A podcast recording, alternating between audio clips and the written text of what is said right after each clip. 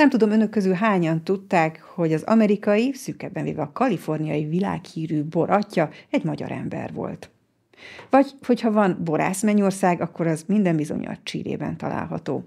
Esetleg hallottak, olvastak-e arról, hogy bár a hollandok egy rendkívül józan nép, nagyon keveset isznak, viszont annál több és jobb bort állítottak elő Dél-Afrikában. Esetleg arról nem tudom, hogy van-e valami információjuk, hogy hogyan függ össze egy hatalom, egy politikai rendszer stabilitása és az alkoholtilalom. Bevallom, én sem tudtam a választ ezekre a kérdésekre egészen addig, amíg el nem olvastam mai vendégem könyvét. Kovács Tibor a feleségével, Kupa Enikővel közösen írta ezt a könyvet, a címe Borgőzös évszázadok.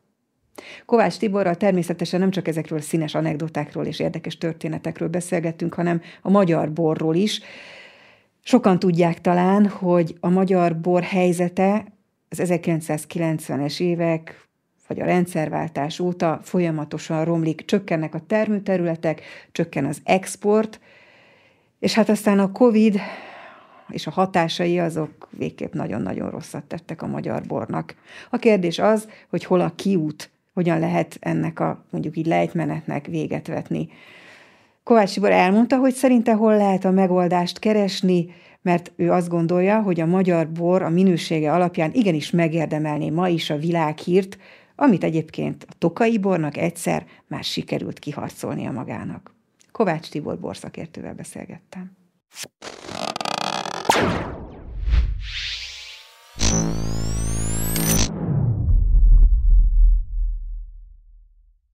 Vendégem Kovács Tibor borszakértő. Jó napot kívánok, köszönöm, hogy elfogadta a meghívásunkat. Megegyeztünk, hogy ezt fogom mondani, hogy ön borszakértő, de hát igazából még mellette mondhattam volna, hogy történész, meg azt is, hogy borász, meg majd beszélgetünk, akkor ki fog nyilván derülni, hogy, hogy még mi minden, amivel ön foglalkozott és foglalkozik. És ez azért fontos, mert az apropó, ami miatt most itt ülünk, az egy könyv, amit a feleségével ketten írtak. Ennek az a címe, hogy Borgőzös évszázadok, és egyszerűen mondjuk úgy, hogy az újvilági bortermelésről szól, az amerikai kontinenstől Új-Zélandig. Tulajdonképpen körbejárják az egész világot. Én bevallom őszintén, hogy, hogy nem, hogy borszakértő nem vagyok, de, de egyáltalán én is nagyon ritkán szoktam. És annak ellenére, hogy tudom, hogy a, a, a jó bor az egy, az egy nagyon, nagyon élvezetes dolog is, meg egészséges is, tehát hogy a, a borivásról majd fogunk még beszélgetni ebből a szempontból is egy icipicit féltem, hogy most, most, most, most szakértő könyvét kinyitom, és akkor majd, hogy a barikolás, meg a taninok, meg majd jó, hát fogom-e én ezt érteni. És aztán meg nem tudtam letenni, mert annyi hihetetlenül izgalmas és érdekes történeten keresztül mondanak nagyon fontos dolgokat a borról és a borászatról. Nem tudom, ez, ez mennyi ideig írták egyáltalán ezt a könyvet? Érdekes módon nem, nem írtuk olyan nagyon hosszú ideig. Hát az egész úgy kezdődött, hogy a Covid alatt egy webshopot üzemeltettünk, bor webshopot, és oda blogokat írtunk, és akkor elkezdtünk virtuális túrákat írni, és ezek a virtuális túrák ugye minél messzebb megyünk, annál élvezetesebb, olyan esetleg, ahol mi nem is voltunk, és akkor elkezdtünk az új világról is ilyeneket írni, és akkor végül, amikor így Covid-nak vége lett, azt gondoltuk, hogy így milyen sok mindent megtudtunk már mi erről a erről az új világról, és akkor, hogy esetleg ebből egy könyv is összejöhetne, és akkor szerencsére Helikon is úgy gondolta, és akkor onnantól kezdve, amikor így a Helikon elfogadta, onnantól kezdve csak ilyen hat hónap volt igazából mm. megcsinálni a könyvet. Jártak ezeken a területeken egyébként? Van, ahol nem, az kiderül. De, nem, de igazából sehol, egyiken sem egyiken jártunk. Sem. Hát ilyen Amerikában voltunk, de borvidékeken nem voltunk uh-huh. ott. Tehát ez tényleg egy virtuális túra számunkra, és egy ilyen időben és térben. És hát ugye az van, hogy, hogy, hogy Kicsit bűntudatunk van a könyvvel kapcsolatban, mert ugye általában az úgy képzeltük el, hogy hát a szerzők vért izzadnak, vagy a olvasók jól szórakozhassanak, de igazából mi is nagyon jól szórakoztunk. Tehát, hogy nagyon Lehet, hogy ezt érzi megírni. az ember, mikor olvas, és ezért is szórakozik olyan jól ő maga is, mert érzi, hogy ezt, ezt nagyon nagy szeretettel és jó kedvel csinálták ezt a könyvet. Igen, a legtöbb történetet mi magunk sem ismertük, amit leírtunk uh-huh. előtte, és ami a legérdekesebb volt számunkra, hogy egy csomó olyan dologra, amiről azt hittük, hogy tudjuk, arról kiderült, hogy nem tudjuk. Tehát, hogy be, mondtuk, hogy ezt mindenképp be akarjuk írni a könyvbe, és akkor elkezdtünk utána járni, hogy ennek mi a háttere valójában, és kiderült, hogy abszolút nem az, amit mi gondoltunk. Uh-huh. Tehát, hogy rengeteg, rengeteg olyan történelmi tény van, vagy ilyen boros közhely, amiről, amiről, amit úgy gondoljuk, hogy tudjuk, ami valójában nem úgy történt a, a, a valóságban.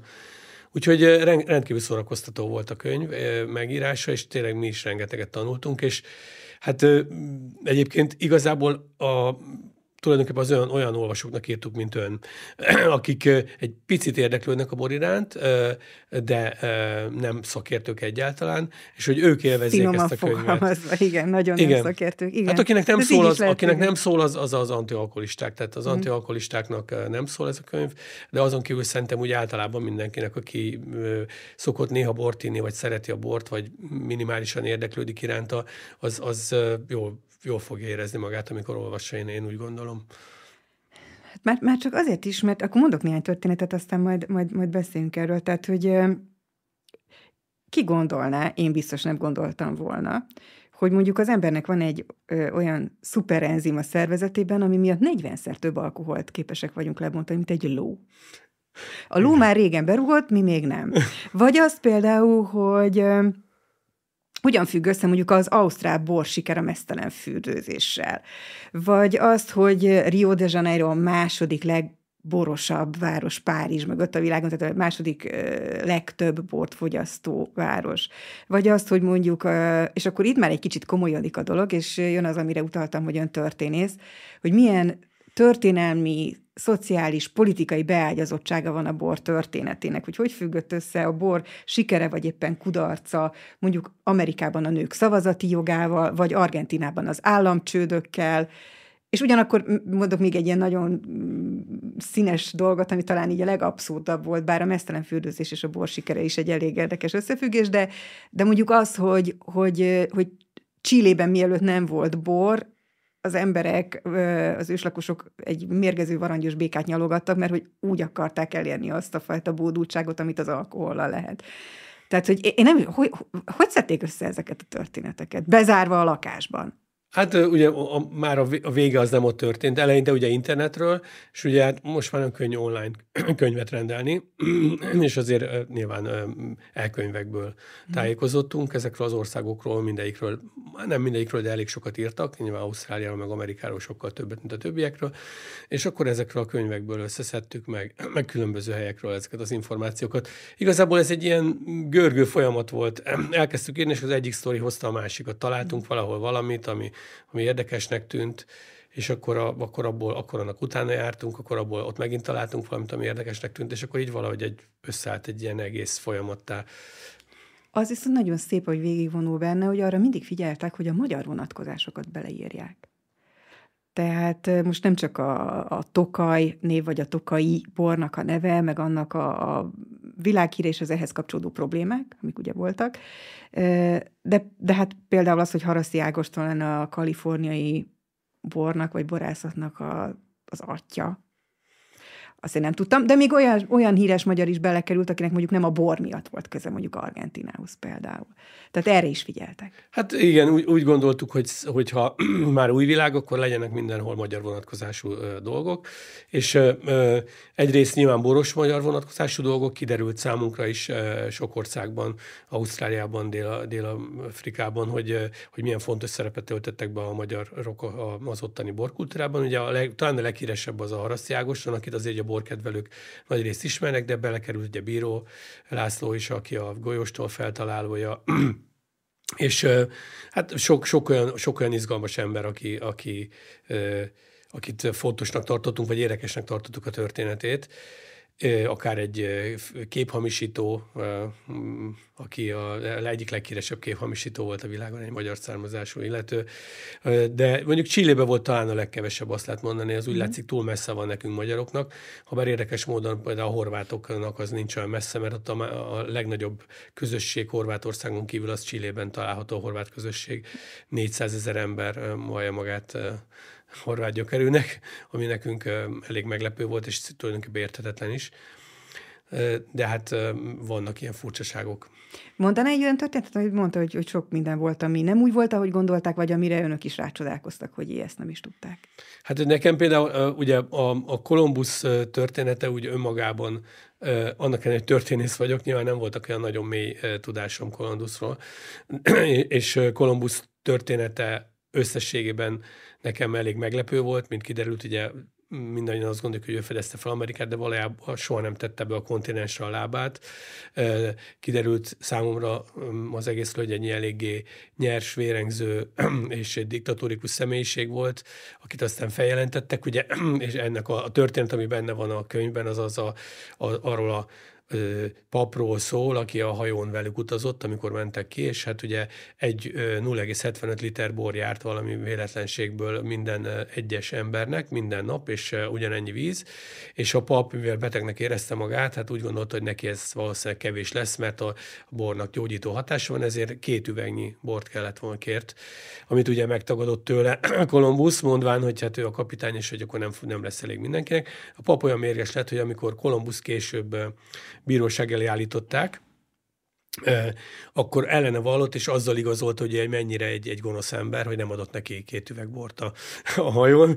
Tehát, hogy, ez volt a legfőbb vádpont. Igen, ez volt, ez volt az ő legfőbb vádpontja, de, de sok egyéb vádpont volt ellene. Ez érdekes, örülök, hogy ezt mondja, mert például ez is végigvonul a könyvben, hogy milyen sok pontja volt nem csak a világnak, hanem a történelemnek is, amikor a borra, mint orvosságra néztek. Vannak olyan ö, dolgok, amit az ember utána gondol, akkor szinte valóban józanészsel is belátható és logikus, tehát hogy például a hónapokig a tengeren hánykolódó, hordókban poshadó édesvizet ívó tengerészek számára ez valóban, ha nem is gyógyszer, de egy, egy betegség megelőző dolog lehetett, hogy, hogy elkezdtek ö, inkább bort inni és hogy ez hogy kapcsolódik mondjuk a dél-afrikai borászathoz.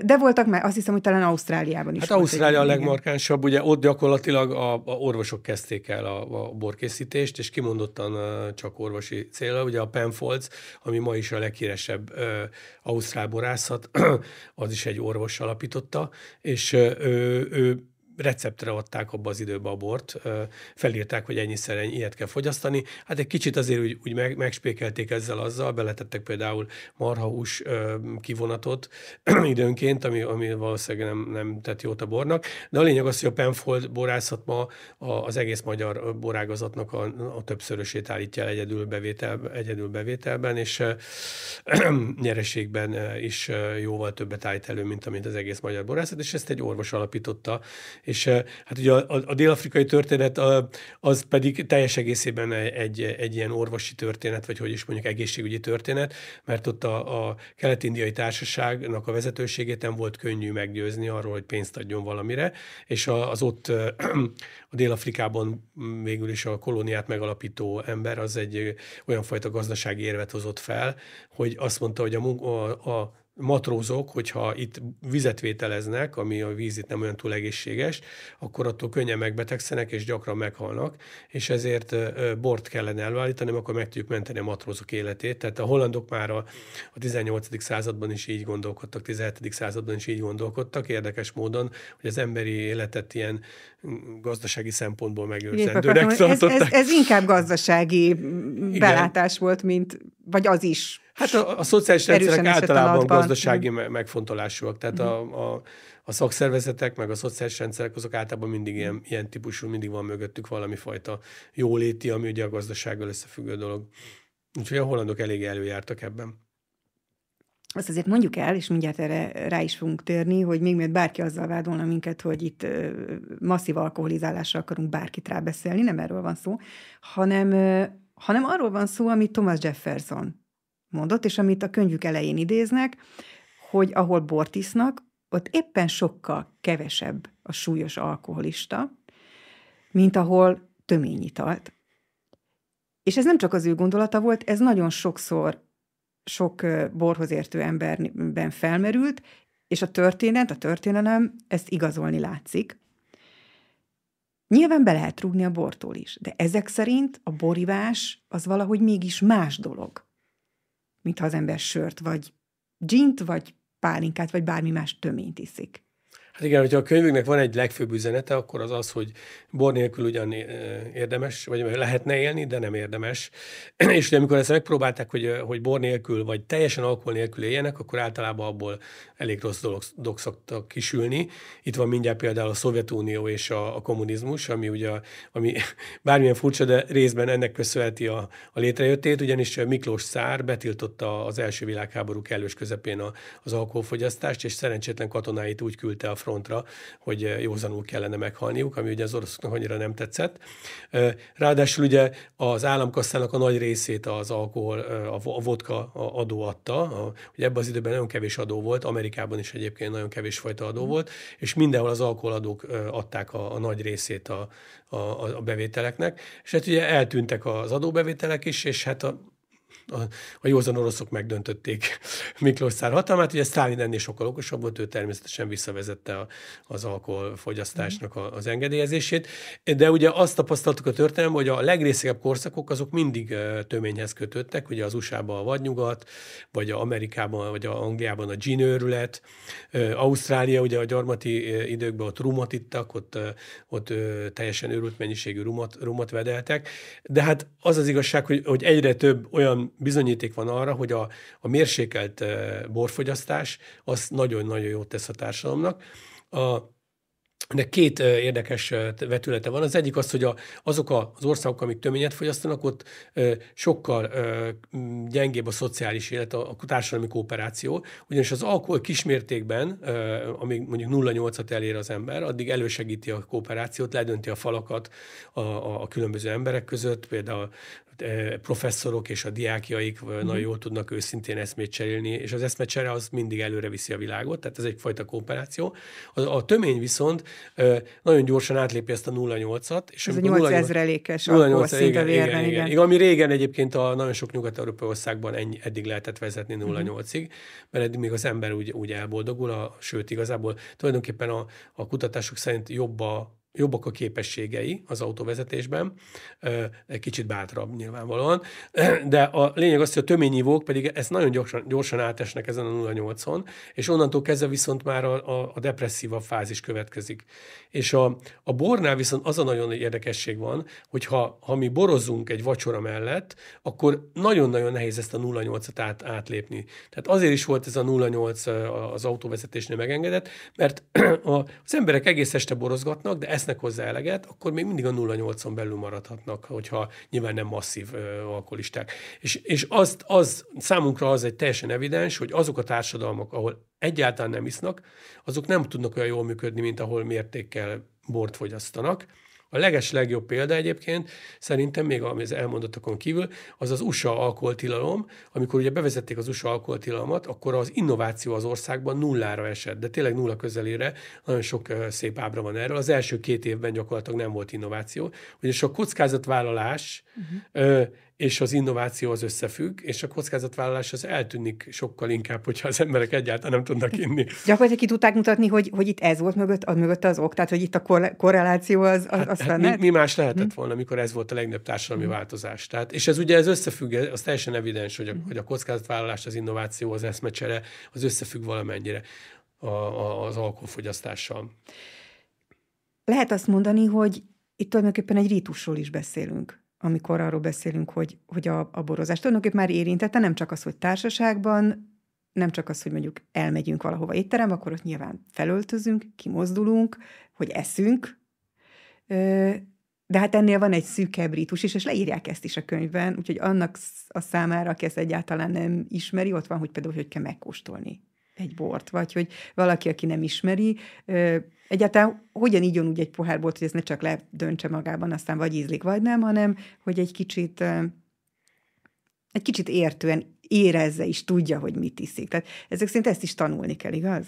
Hát mm, az biztos, hogy a bort a borértéshez rengeteget kell kóstolni, inkább nem azt mondom, hogy tanulni kell. Persze vannak tanfolyamok, amin az emberek meg tudják egymással beszélni, hogy a szakértők mit értenek egy azonos, egy, egy adott illaton, vagy ízen, de mi, mi alapvetően az egész könyvünknek a, a, másik üzenet a, a fogyasztók felé az, hogy mi nem hiszünk annyira a szakértelemben, idézőjelbe téve ezt a szakértelmet, ugyanis az van, hogy, hogy nyilvánvalóan emberek, akik sokat kóstolnak, sokkal jobban értenek a borhoz, de az, hogy, hogy azok a fajta lüidefünés történetek, hogy beleszagol az ember, és akkor megmondja, hogy ez milyen dűlő, milyen, ezek, ezek a valóságban nem léteznek. Mm. Tehát van a világon mondjuk egy olyan 100-200 ember, aki ö, ezt bizonyos régiókra szakosodva sok mindent el tud mondani arról a régióról, de százszerzelékosan senki, fel, néhány történetet hozunk a világ leghíresebb borszakértőiről, akik csúfosan felsültek nyilvános kóstolókon és hasonlókon, és abban hiszünk, hogy a legjobb tanácsadó a bornál mindig a saját ízlésünk. Uh-huh. És hogy mindenki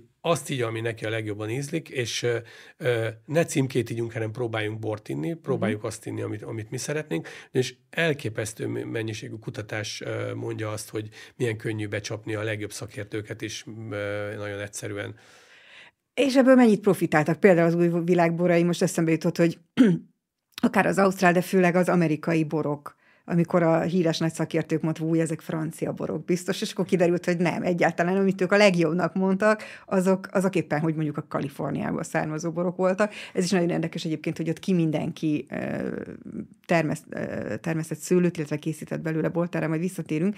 Viszont a Covid-ot ön már érintette, hogy a Covid-nak köszönhető ennek a könyvnek a létrejötte, viszont a Covid-nak éppen a bornak a társas rítusszerű fogyasztása miatt volt ugye egy nagyon negatív hatása az egész világon.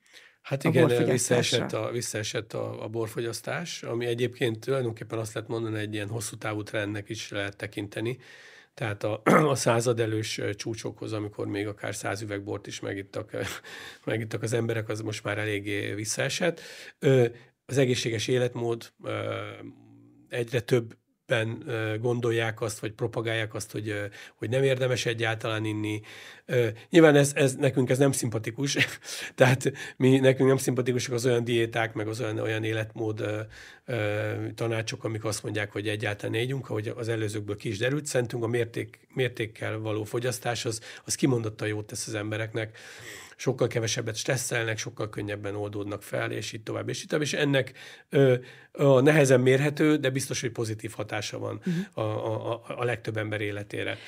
Volt, van, volt és van olyan diéta, aminek része a vörösbor fogyasztása. Azokat szeretjük. Ez, ez, a, ez, a, ez a, nem is tudom, hogy olasz, csoki, vagy csoki, itáliai, csoki. vagy, ja, vagy... igen, vagy, igen, van ez a mediterrán. Mediterrán, igen, talán ez a mediterrán Hát ugye az, amit bizonyította, hogy tulajdonképpen a mediterrán országokban élők, akik ugye gyakorlatilag még a mai napig is a legtöbb olasz étteremben ebédre is sport iszik mindenki a terhesanyáktól az öreg nénikig, ők mégis ennek ellenére egészségesebben is tovább élnek, és ugye nem is arról is beszélünk, hogy sokkal jobban érzik magukat, mint a legtöbb nem ott élő. Öm, jó, na most, hogyha ez, ez egy világ és európai trend, hogy kezd az alkohol és az ember is a borfogyasztás általában csökkenni, ezt akkor lehet mondani.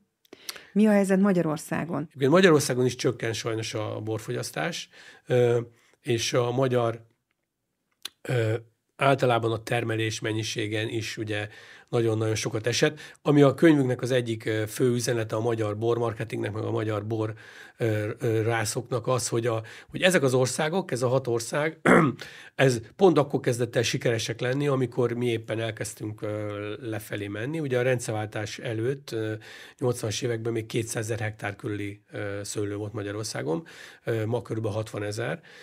Új-Zéland ugye az legeklatánsabb példa, ahol ekkor 5000 hektár szőlő volt, gyakorlatilag ugye egyáltalán nem ittak az egész 20. században az új-zélandiak, mert az alkohol be volt tiltva 6 óra után, és csak kb. ezer helyen lehetett az egész hatalmas országba kapni, ezer hotelben, ami ugye a legtöbb emberek nem tette lehetővé, hogy, hogy igyon, illetve az volt, hogy 5 órakor vége volt a munkának, és akkor az emberek bevonultak a munkások, a férfiak a kocsmákba, és halára itták magukat hatig, egymást locsolták a sörrel. Például voltak olyan történetek, hogy, hogy el, azon vitatkozott a sajtó, hogy a műanyag előke jobb, vagy a vászon előke a férfiaknak a kocsmákba, a, a, mert állandóan leöntötték magukat, és hogy milyen előkét hordjanak. Tehát, tehát ugye az van, megvan ennek az alkoholtilalomnak a, a, a de azért, hogy nem volt szőlőjük. Ma viszont Új-Zéland hozzánk képest fényévek évekre kell előre van, főleg borexportba. A fogyasztás ott is csökken, el, hozzá kell tenni, de még mi magyarok általában ilyen 20 milliárd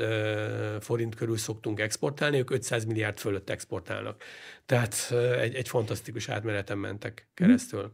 Mi az oka ennek a csökkenésnek Magyarországon? Miért épp ekkor? Épp akkor, ab, vagy ezzel függ össze, hogy abban a pillanatban, amikor kinyílt számunkra az egész világ? Gazdasági hát, értelemben igen. is, és piaci értelemben is. Hát ugye a Szovjetunió volt a, a legfőbb ok, tehát a szovjet piac volt az, ami a magyar borokat megvette ilyen nagy mennyiségben, arra voltunk beállva, arra termeltünk, de ez a szovjet minőség, ez annyira mm, gyatra volt, nagyon gyakran mindenféle mm, trükkökkel nyújtották a bort, hogy mondják, hogy, hogy hozzáadtak egy kis vizet, vagy ilyen hasonló, mm. és tehát ez egy teljesen más világ volt. És a rendszerváltás után ez a, ez a világ ez nem volt fenntartható, tehát az a fajta bort senkinek nem kellett, amit a Szovjetunióban megvettek. És ez egy természetes folyamat volt, hogy, hogy elkezdett esni, és ez a 60 ezer körüli hektár, ami nekünk van, ez tulajdonképpen egy jó alap lenne arra, hogy kitörjünk, de a, a magyar ö, tradíció az, az nem volt elengedő. A tradíció alatt mondjuk azt értem, hogy brand érték, mint Magyarország, mint bor brand érték. Ez nem volt elég ahhoz, hogy elkezdjék a magyar bort vásárolni Nyugat-Európában ellentétben mondjuk az amerikaiak megteremtették a maguk brandértékét, vagy a, az új-zélandiak megteremtették a maguk brandértékét, és, és ők pont ugye e, ebben az időszakban, amikor mi elkezdtünk lefelé menni, ők elkezdtek fölfelé menni. De ugyanezt történt Csillében, ugyanezt történt Argentinában, Argentinában is a Malbec a, igazából a 90-es években lett híres. Nagyon furcsa, hogy ma a, a legtöbb bor, borkedvelő az azt mondja, ma argentin Malbec, az, hát az, az fantasztikus bor. De 92-ben fogalmunk sem volt arról, hogy létezik argentin argentin Malbec, nem is tudtuk, hogy ilyen bor van. Mert akkor még nem tudta a világ. Igazából a 90-es évek óta van ez a, ez a, Malbec körület. Tehát ők meg tudták teremteni. Magyarok nem, mi még nem tudtuk ezt megteremteni. Pedig azt hinni az ember, hogy már régen megteremtettük, mert azért ilyenekre én nagyon emlékszem, hát gyakran hallotta az ember ezt a mondatot sajtóban, hallhatta, olvashatta, valahogy a magyar köztudatban benne, benne volt, hogy a magyarból milyen jó, hogy a magyarból világhírű. Ugye a tokai volt ennek nyilván az alapja, ami valóban világhírű volt, és talán még ma is az. Abszolút, teljes egészében világhírű. De ez nem a... volt akkor elég, hogy a magyar borászatot valahogy annyira ismerté és tegye is a renoméját, az elismertségét is olyan szinten megteremtse? Igen, mindenki abban hisz, és én is, hogy csak Tokajjon keresztül lehetne eljutni a magyaroknak a világpiacra és ebben egyébként a külföldiek is hittek, mert a rendszerváltás után nagyon sok borász család megjelent Magyarországon, és Tokajon birtokot létesített. Ők is abban bíztak, hogy itt majd lesz egy óriási nagy fellendülés Tokajból. Ugye egy, van egy történelmi brand, ami, ami mindenki ismer a világon. A könyvünket, hogyha az emberek elolvassák, akkor, akkor tudhatják, hogy Kaliforniában a 70-es, 80-as években Tokai néven pancsoltak édesborokat azért, mert jól hangzott a, a, az emberek számára. Tehát ott is ismerték tudták, ezt hogy a névet, ez, ez egy tudták, jó bor. ez egy jó bor. És a ma is a, a, a, azt mindenki elismeri, főleg a szakmai közvélemény, hogy a Tokai az a világ egyik legjobb, vagy akár a legjobb édesbora, csak egyrészt az édesbor fogyasztás pont ebben az időszakban elkezdett zuhanni, ami a rendszerváltás után következett be Valószínűleg már nem fog tovább esni, és a tokai bornak a renoméja az nagyon magas gyűjtők között, szakmai közvéleményben, de az, hogy a hétköznapi német ember feltegyen egy tokait az asztalára, az ugye az, az nehezen elképzelhető jelen pillanatban. Éppen ezért kezdték el Tokajba száraz fúrmintokat készíteni, ami óriási potenciállal bír, és valószínűleg ez lesz a, a, a, a következő, a, talán mondjuk a, a kitörésnek a legfontosabb bora, uh-huh. a, amivel talán ki tudunk lépni a, a világpiacra. De valami miatt a magyar borvidékek szétaprózottsága, sokfélesége, rengeteg fajtája, valahogy ez nem, nem teszi lehetővé, hogy mi elinduljunk ezen, a, ezen a, az ösvényen. És ugye az van, azt kell tudni, hogy ha mondjuk Új-Zélandon valaki alapít egy borászatot. Ugye a, a könyvben a legjobb példa erre ez a Jilanc nevű borászat, amit egy olyan ember hozott létre, ö, 15 évvel ezelőtt hozzá kell tenni, aki életében nem foglalkozott borral, Peter Jilancnak hívják, egy egyszerű, nagyon érdekes életet élő üzletember volt, aki állandóan munkásruhába járt és munkásbakancsba, a mai napig olyan legendás történetek vannak róla, amikor elment előadni egy boros konferenciára, akkor hátra küldték, hogy a szállítóknak oda kéne menni, vagy nem adnak neki asztalt az étterembe, mert azt hiszik, hogy valami csöves, a betévet turista ide. És ez az ember, ez létrehozott egy 1500 hektáros birtokot, semmi közepén, egy óceánparti bozótos területen, 15 évvel ezelőtt. Most ezt úgy kell elképzelni, 1500 hektár az nagyobb, mint a Somlói, meg a mondjuk a Pannohami borvidék együtt, és hát ugye az, hogy valakinek ekkora birtoka legyen Magyarországon, az teljesen elképzelhetetlen. És a, olyan precizitással, olyan szakértelemmel hozta létre, hogy még azt is meghatározta, hogy a sorok pontosan milyen hosszúak legyenek, optimális szület telés szempontjából törpebirkákat telepített be, amik 50 centig érnek fel, de a sorok 60 centin kezdenek, ezért minden füvet le tudnak legelni, de nem tudnak kárt tenni a, a, a, a szőlőlevélben, betelepített egy millió pillangót, lápokat hozott létre, növényezetet a pillangóknak, azért azok majd beporozzák, zéró kibocsátású borászatot hozott létre, és, és gyakorlatilag 15 év alatt ez egy, egy világhírű brand lett, ez a, ez a Jilanc. Többször volt a világ legjobb fehérbora, többször volt a világ legjobb Sauvignon Blanja, és az illető 8 év után eladta a borászatát, és 80 millió dollárt kapott érte. Tehát, hogy, hogy, hogy így kezelik, és ugye azért tudja ezt megtenni, mert Új-Zélandnak magának van egy brandértéke.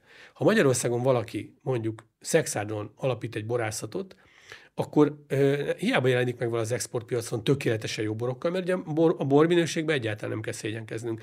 De mivel az országnak nincs ilyen brandértéke, mint amilyen Új-Zélandnak van, vagy Ausztráliának, ezért uh, a fogyasztó, amikor ott áll a polc előtt, akkor nem fogja levenni a magyar bort. Mm. És a, bor, a, a, a borboltos, aki, aki ott a borboltot fenntartja, azt veszi észre, hogy ami alatt elad uh, három üveg uh, új-zélandi bort, az alatt elad egy vagy még annyi se magyar. És akkor azt mondja, hát a magyarból akkor legyen kevesebb, mert rosszabb a forgási sebesség. Szóval nincs meg a magyar bornak ez a, ez a sajátos brandérték, ami megvan a argentin malbeknek, a csilei boroknak, hogy a Chile a világ legnagyobb borexportőre, hogyha egyfőre vetítve nézzük a, az exportját. Tehát ők két milliárd dollárt fölött exportálnak, tehát majdnem ezer milliárd forintot. Tehát iszonyatos, tehát hozzá képest, ugye 20 milliárdunkhoz képest.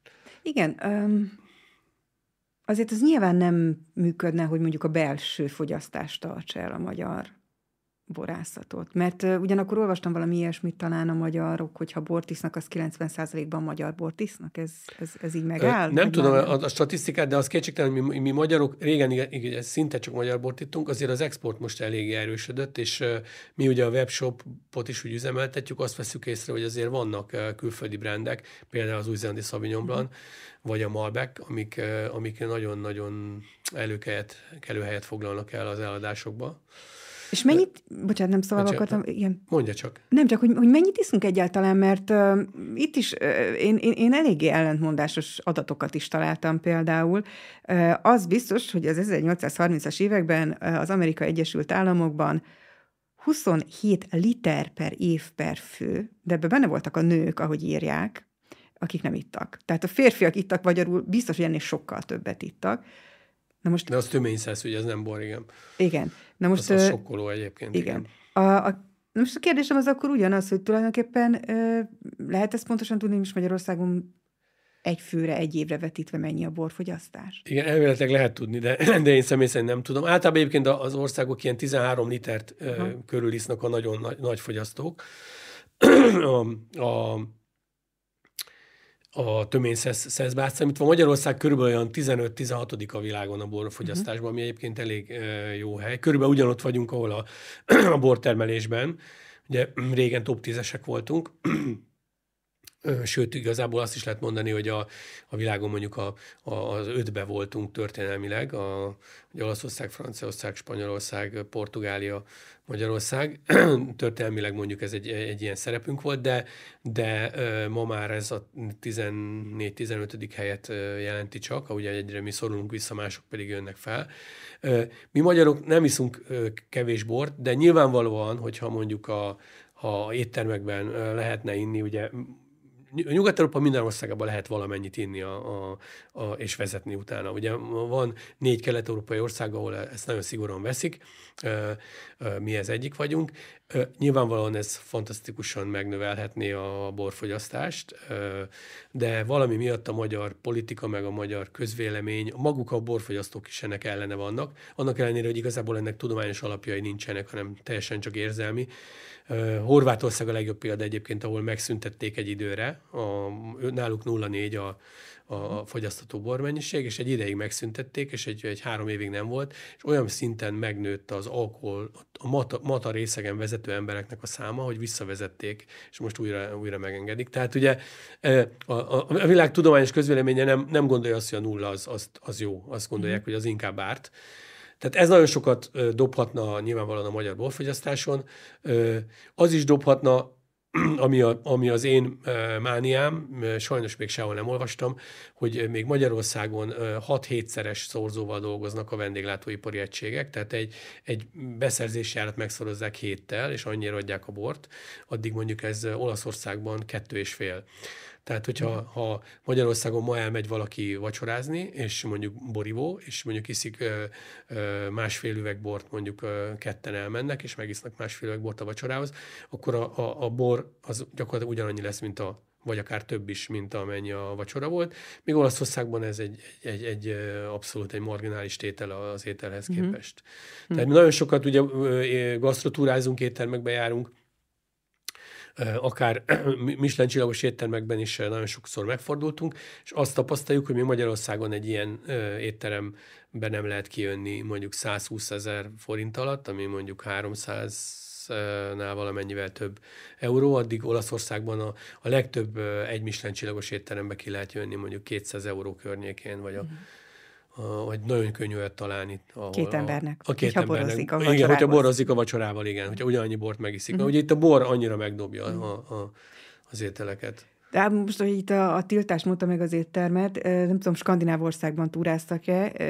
Jó pár éve volt már az, hogy én, én, én Finországban voltam, és ezt nem tudtam, egyszer csak odajött a pincér, nem ittunk alkoholt, talán ezért is, odajött a pincér 10 órakor, és azt mondta, hogy akkor, hogyha szeretnénk még egyáltalán alkoholt kérni, eddig nem kértünk, de ha igen, akkor most tegyük meg, mert öt perc múlva már nem hozhatja ki, és érdekes volt számunkra, hogy, hogy egy ilyen háttér információt is mindjárt adott, hogy sajnos nagyon sok az alkoholista az országban, és így akarja a kormányzat visszaszorítani, hogy este 10 óra után nyilvános helyen nem lehet vásárolni, illetve fogyasztani alkoholt.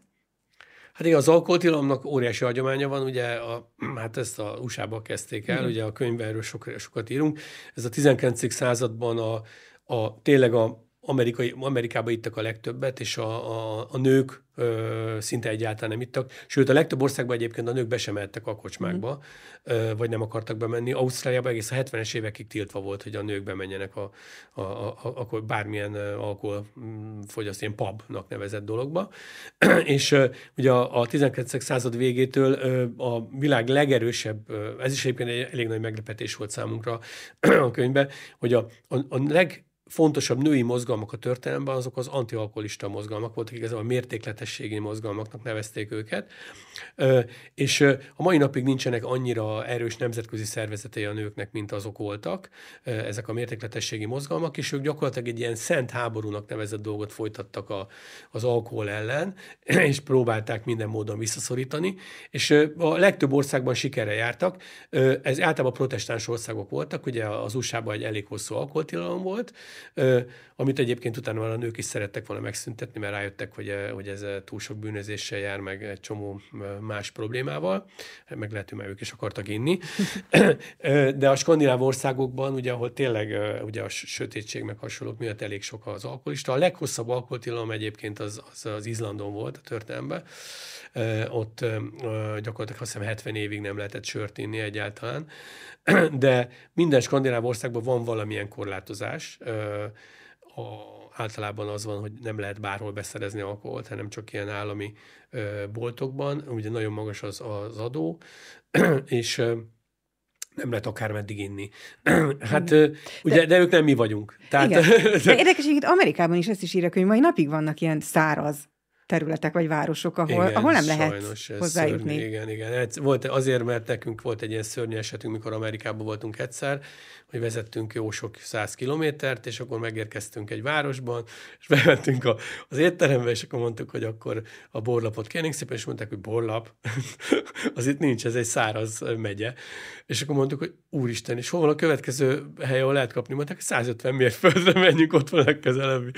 legközelebb. És azóta ezt egy ilyen szörnyűségként kezeljük, hogy, hogy szerencsétlen ö, embereket. Egyébként ez a száraz ö, régiók, ezek a mai napig léteznek, mert helyi önkormányzatok megszavazzák a, azt, mm. hogy, hogy, hogy adott területen, de ugye ez csak azt eredményezi, hogy a, a, ennek a régiónak a, a, a határán rengeteg kocsma meg, mm. meg, meg ital volt hát, lesz. Meg gondolom, hogy otthon isznak-e, abban nem nagyon tudnak belelátni, vagy beleszólni. Hát, hát igen, nehéz beszerezni. Na most visszatérve azért a magyar ö, vonatkozásokhoz, vagy a magyar borászat helyzetéhez, mert azért ez, ez így elég rosszul hangzik, amit mond, hogy 90-es évek óta ez a nagyon drasztikus, folyamatos zsugorodás, ami utána még egy újabb negatív lendületet kapott a COVID idejében, tehát az elmúlt most már három évben. Hát, hogyha van közhely a borral kapcsolatban, amit mindenki ismer, most én nem is tudom, hogy a kettő közül melyik hogy a jó bornak nem kell cégér, vagy hogy a jó bornak is kell cégér, mert ugye ezt mindig szokták mondani mindenre már az égvilágon, hogy milyen fontos a marketing. És valóban az önök könyvéből is kiderül, hogy uh, ki tudja, mi lenne a kaliforniai bor világhírével, ha nem lett volna ott Hollywood. És ha nem aknázták volna uh, ki az amerikai film marketing építő lehetőségeit százszázalékosan, egészen onnantól kezdve, hogy hányszor mereng egy boros pohár fölött a főszereplő az életen, vagy a szerelmen, vagy bármi gondolkozva, egészen odáig, hogy mondjuk Francis Ford Coppolának milyen hihetetlen nagy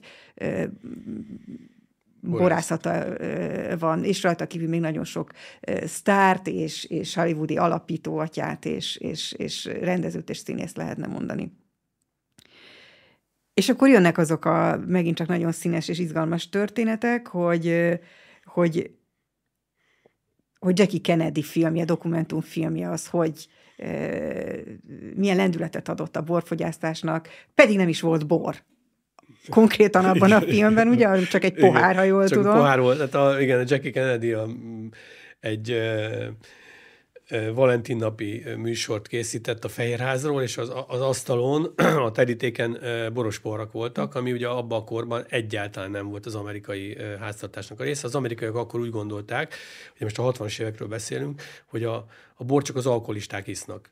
És gyakorlatilag alig volt bortermelés és borfogyasztás az országban, ugye olaszok ittak, meg az olasz bevándorlók, meg néhány ilyen elvadult figura, de, de valójában nem ittak, és amikor a, ez a 8 millió nő, aki, megné, aki nézte élőbe ezt a műsort, az meglátta, hogy boros pár van az asztalon, akkor azt mondta, hogy neki is kell nyilvánvalóan, és akkor hát ugye hirtelen az egész ország boros porrat akart venni, az lett a legkelendőbb árucikk, és hát meg is vették, és gyakorlatilag néhány évvel később a borkultúra is beindult, volt. Mert Hiszen, ugye, ha már van boros poharunk, igen, akkor hát ahogy, kéne ahogy mondjuk, hogy a, az örökérvényi mondás, ahol tűz van ott, ahol tűzoltó van, előbb-utóbb tűz is lesz, ahol boros poháron ott előbb-utóbb bor is kerül majd bele, és tényleg az amerikai borkultúra e, ezután fellendült, de visszatérve erre, hogy kellett cégér a bornak, hát ugye az van, hogy a, a bornak muszáj, hogy legyen cégére. Az egész világ bortörténetében csak egyetlen egy olyan dolog van, ami akkor marketing nélkül sikeres lett valami, ez az új-zélandi bor, ami egyébként egy, egy egészen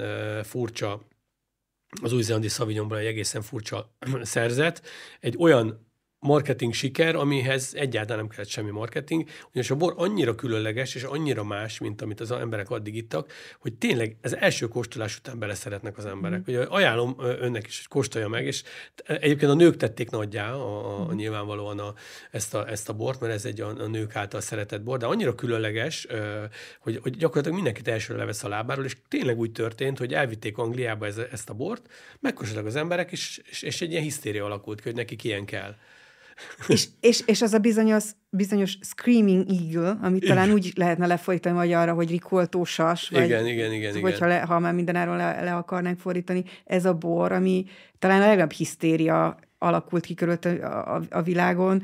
Ö, az, hogy, hogy másfél millió forintért árulnak egy palaszbort a neten, nyilván ez nem a pincézet, hanem már Igen. akik továbbadják, az, hogy, hogy nagyon kevés bort állítanak el. Nyilván ez megint egy jó fogás, tehát amiből kevés van, arra nyilván hirtelen megnő az igény, hogy, hogy fú, hát de sok mindenki akar. keveset. tehát, hogy ez, a, attól még nem lesz Igen. Film.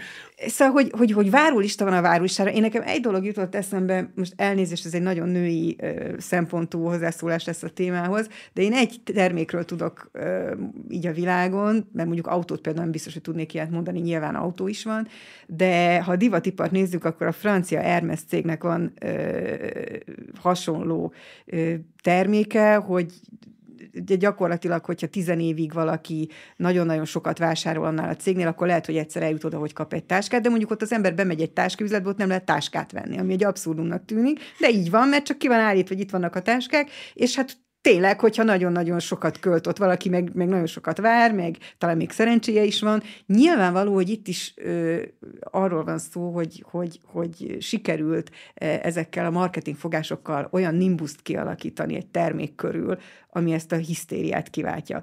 De emögött tényleg ott van az, hogy ez ennyire jó? Hát az az igazság, hogy ezt nem fogjuk tudni eldönteni, mert egyikünk se ívott ilyen, ilyen bort. A Screaming Eagle, ugye hát nincsen néhány millió forintunk egy palack borra, bocsánat.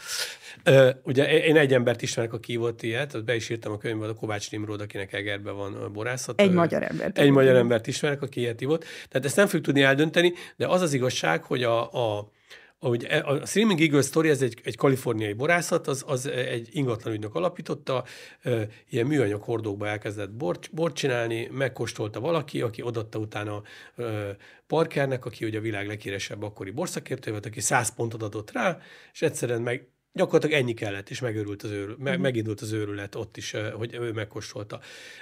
De ugye ezek e, elszigetelt esetek, és, és, a, a, és nem lehet tudni, hogy pontosan mi tud kiváltani egy ilyet. De az biztos, hogy például Ausztrália egy szisztematikus építkezést csinált marketingbe. Ő, ők ugye egyrészt megbíztak embereket, a borászatok maguk, nem az állam, a borászatok maguk megbíztak embereket, hogy a különböző országokban csináljanak nekik marketinget, kóstoltassanak, vigyék körbe a dolgokat, folyamatosan próbáltak meggyőzni a világ legnagyobb szakértőit, hogy a, az milyen ö, fontos ez a, ez a bor, és mennyire jó, és aztán, a, aztán ez sikeres lesz. A, a könyvünkben rengeteg olyan történet van, hogy valójában ö, az emberek becsaphatók ö, borral, és hogy a bor nagyon-nagyon nehezen ismerhető fel a bor minősége. A leghíresebb ilyen történet a világban, amit egyébként nem szívesen vernek dobra a, általában a borászok meg senki, az egy a kaliforniai ö, nagy borverseny, ami a Amerika legrégebbi borversenye, ott történt.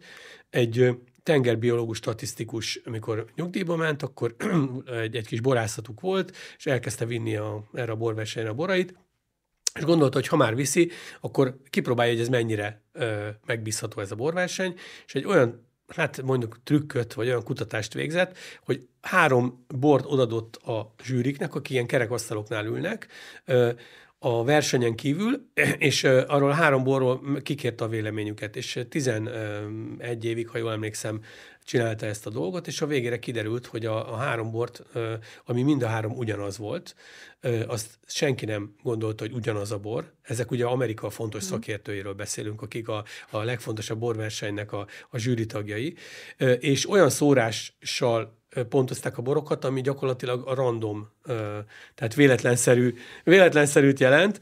Tehát, hogy, hogy igazából a, a, a bort az tényleg egy olyan, olyan termék, annyira komplex illatvilága van, annyira komplex ízvilága, hogy nagyon nehéz megítélni még a szakértőknek is. Úgyhogy hát, ezért mondjuk, hogy a, a saját ízlésünkre Igen, mert igen, ettől kezdve eléggé hogy mondjam, ilyen, ilyen bizonytalan útnak tűnik ez, hogy akkor mondjuk például a magyar bor világhírét azt alap, alapozzák meg vakkóstolással a, a, azok a borszakértők, akiknek tényleg egy szava ítéletet jelenthet és sikert, vagy éppen bukást hozhat egy borra, akkor ez így egy elég ellentmondásos és furcsa. Hát igen, de lehetőség is. Látszik. Pont ezért lehetőség is. Ugye az amerikai bornak ez a Párizs ítélete mm.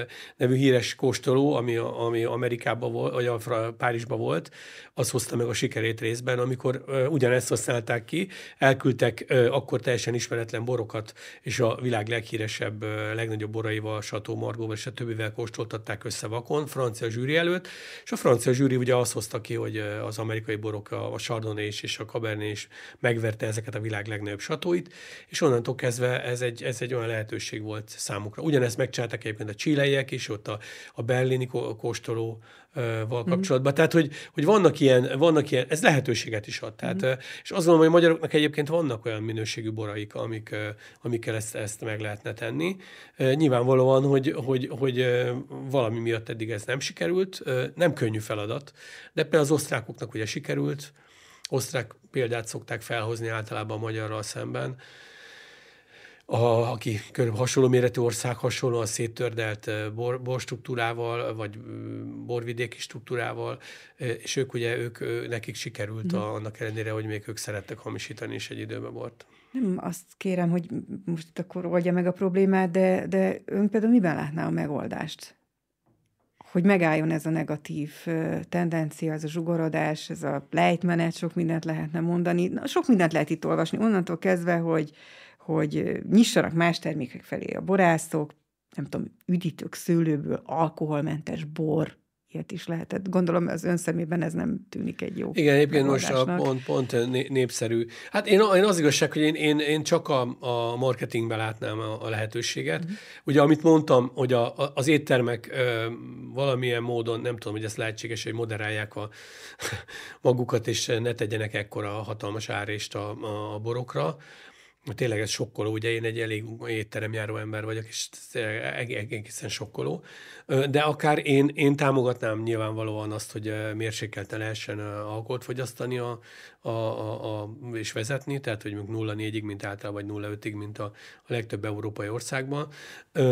A, most ugye van egy ilyen akció, hogy a, a hogyha valaki direktbe vesz a borászok, borászoktól bort, akkor nincs erre repiadó, ez egy ilyen új marketing akció. Ez például egy, egy, egy zéro összegű játszmának tartom, ami, ami nem, ked, ked, nem hoz létre új piacot, csak egymás ellen fordítja a kereskedőket, meg a, meg a borászokat. Mm-hmm. Ugye a kereskedőktől elvesz rengeteg forgalmat, amit áttesz a borászokhoz. Azt gondolom, hogy ez a zéro összegű játékok azok nem visznek bennünket előre. Tehát az, az, annak a vége csak az lesz, hogy, hogy valaki más adja el a bort, és akkor tulajdonképpen egy adminisztratív intézkedéssel átcsoportosítjuk a, a bevételt a kereskedőktől. A, borá... a, a, a piac az a kereskedők, éttermek, borászatok együtt vannak, de hát a legfontosabb az, hogy, a, hogy valamilyen módon megpróbáljunk kilépni a nemzet, nemzetközi mm. piacra. Ez, ez nagyon fontos. Technológiailag hogy állnak a magyar borászatok? Az minden teljesen adott? Teljesen jó, jó? Abszolút adott minden. Tudásban is.